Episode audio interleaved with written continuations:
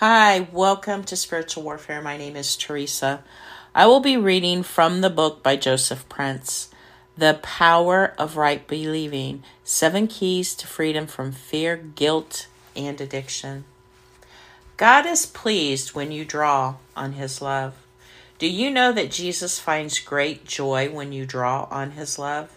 Look at how the Samaritan woman's encounter with Jesus ended.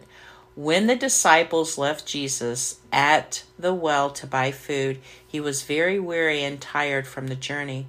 When they came back, they were amazed to find him refreshed, and they wondered if someone had brought him something to eat. Jesus answered them by saying, I have food to eat of which you do not know. John 4:32. What food was Jesus referring to here? He had not eaten or drunk anything all he had done was minister to the woman from Samaria. In other words, Jesus found nourishment, strength, and joy when he ministered love to her. You know, when you draw from men, they become depleted and weak, but the opposite is true of Jesus. When you draw from him, he is strengthened, refreshed, and rejuvenated. Jesus wants us to know that He derives great joy and pleasure when we draw upon His love for us. When the Samaritan woman asked Jesus why he, a Jew, would ask her, a Samaritan, for a drink of water, this is what he said to her If you only knew the gift God has for you and who you are speaking to, you would ask me, and I would give you living water. Anyone who drinks this water from the well will soon become thirsty again. But those who drink the water I give will never thirst again.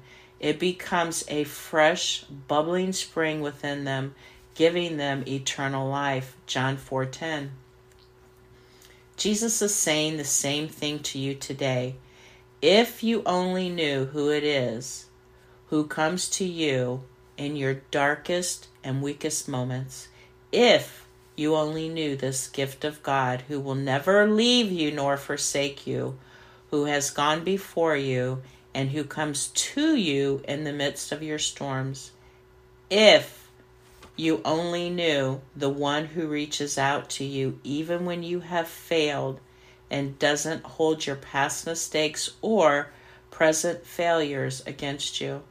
Beloved, if you only knew this gift of God who offers the living water of his unconditional, endless love to you, and you drink of that love, you will never thirst again. You won't need to look for love or acceptance in all the wrong places and have your heart broken and fearful about the future and your life derailed. You can wake up with a fresh expectation of good every day. Jesus was essentially inviting the woman to ask him for the living water of his love. Will you do that today? Your life will never be the same again when you personally experience his love. See you tomorrow.